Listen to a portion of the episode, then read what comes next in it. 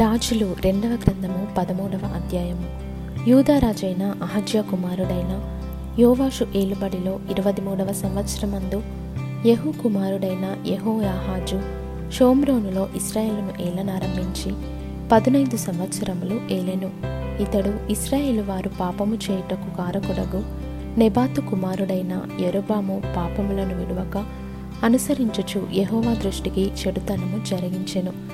కాబట్టి యహోవా కోపము ఇస్రాయేల్ వారి మీద రగలుకొనగా ఆయన సిరియా రాజైన హజాయిలు దినములన్నిటను హజాయిలు కుమారుడైన బెన్హదదు దినములన్నిటను ఇస్రాయేల్ వారిని వారికి అప్పగించెను. అయితే యహోయాహాజు యహోవాను వేడుకొనగా యహోవా సిరియా రాజు చేత బాధనొందిన ఇస్రాయేల్ వారిని కనికరించి అతని మనవి అంగీకరించెను. కావున యహోవా ఇస్రాయేల్ వారికి ఒక రక్షకుని అనుగ్రహింపగా అతని చేత ఇస్రాయేల్ వారు సిరియనుల వశములో నుండి తప్పించుకొని మునుపటి వలె స్వస్థానములలో కాపురముండిరి. అయినను ఇస్రాయేల్ వారు పాపము చేయుటకు కారకొడగు ఎరబాము కుటుంబీకులు చేసిన పాపములను వారు విడువక వాటిని అనుసరించుచు వచ్చిరి. మరియు ఆ దేవతా స్తంభమును షోమ్రోనులో నిలిచియుండెను రౌతులలో ఏ పది మందియు రథములలో పదియు కాల్బలములో పదివేల మందియు మాత్రమే యహోయాహజు దగ్గర ఉండిరి. మిగిలిన వారిని సిరియా రాజు దుల్లకొట్టిన ధూళి వలె నాశనము చేసి ఉండెను. యహోయాహాజు చేసిన ఇతర కార్యములను గూర్చియు అతడు చేసిన దానినంతటిని గూర్చియు అతని పరాక్రమమును గూర్చియు ఇస్రాయేలు రాజుల వృత్తాంతముల గ్రంథమందు వ్రాయబడి ఉన్నది యహోయాహాజు తన పితరులతో కూడా నిద్రించి షోమ్రోనులో పాతిపెట్టబడెను. అతని కుమారుడైన యహోయాషు అతనికి మారుగా రాజాయెను. యూదరాజైన యోవాషు ఏలుబడిలో ముప్పది ఏడవ సంవత్సరమందు యహోయాహజు కుమారుడైన యహోయాషు షోమ్రోనులో ఇస్రాయేలును ఏలనారంభించి పదునారు సంవత్సరములు ఏలెను. ఇతడును ఇస్రాయేల్ వారు పాపము చేయుటకు కారకుడకు నెబాతు కుమారుడైన యరోబాము చేసిన పాపములను విడువక వాటిని అనుసరించుచు యహోవా దృష్టికి చెడుతనము జరిగించెను.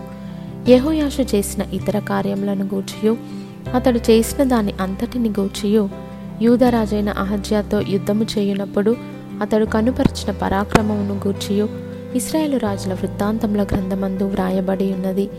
యహోయాషు తన పితరులతో కూడా నిద్రించిన తర్వాత ఎరోబాము అతని సింహాసనము మీద ఆసీనుడాయెను యెహోయాషు షోమ్రోనులో ఇస్రాయేలు రాజుల సమాధి అందు పాతిపెట్టబడెను.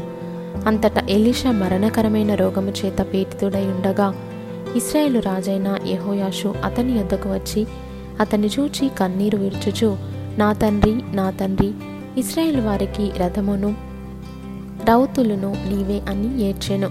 అందుకు ఎలిషా నీవు వింటిని బాణములను తీసుకోమని అతనితో చెప్పగా అతడు వింటిని బాణములను తీసుకొనెను. నీ చెయ్యి వింటి మీద ఉంచమని అతడు ఇస్రాయేలు రాజుతో చెప్పగా అతడు తన చెయ్యి వింటి మీద ఉంచినప్పుడు ఎలీషా తన చేతులను రాజు చేతుల మీద వేసి తూర్పు వైపుననున్న కిటికీని విప్పుమని చెప్పగా అతడు విప్పెను. అప్పుడు ఎలీషా బాణము వేయమని చెప్పగా అతడు బాణము వేసెను. అతడు ఇది యెహోవా రక్షణ బాణము. సిరియనుల చేతిలో నుండి మిమ్మను రక్షించు బాణము. సిరియనులు నాశనమగునట్లు నీవు అఫెకులో వారిని హతము చేయుదు అని చెప్పి బాణములను పట్టుకోమనగా అతడు పట్టుకొనెను. అంతటా అతడు ఇస్రాయేలు రాజుతో నేలను కొట్టుమనినప్పుడు అతడు ముమ్మారు కొట్టి మానెను. అందు నిమిత్తము దైవజనుడు అతని మీద కోపగించి నీవు ఐదు మారులైనా ఆరు మారులైనా కొట్టిన ఎడల సిరియనులు నాశనమగు వరకు నీవు వారిని హతము చేసి ఉందువు. అయితే ఇప్పుడు ముమ్మారు మాత్రమే సిరియనులను ఓడించదవని చెప్పాను. తరువాత ఎలిషా మృతి పొందగా వారు అతనిని సమాధిలో ఉంచిరి. ఒక సంవత్సరము గడిచిన తరువాత మోయాబియుల సైన్యము దేశము మీదికి వచ్చినప్పుడు కొందరు ఒక శవమును పాతిపెట్టుచు సైన్యములకు భయపడి ఆ శవమును ఎలిషా యొక్క సమాధిలో ఉంచగా దింపిన ఆ శవము ఎలిషా శల్యములకు తగిలినప్పుడు అది తిరిగి బ్రతికి కాళ్ళు మోపి నిలిచెను. యెహోయాహాజు దినములన్నీయు సిరియా రాజైన హజాయలు వారిని బాధపెట్టెను. గాని యహోవ వారి మీద జాలిపడి వారి అందు దయయుంచి అబ్రహాము ఇస్సాకు యాకోబుతో తాను చేసియున్న నిబంధనను బట్టి వారి యందు లక్ష్యమును నిలిపి వారిని నాశము చేయనులక ఇప్పటికిని తన సముఖంలో నుండి వారిని వెళ్ళగొట్టక ఉండెను సిరియా రాజైన ఆజాయలు మరణము కాగా అతని కుమారుడైన బెన్హదదు అతనికి మారుగా రాజాయెను.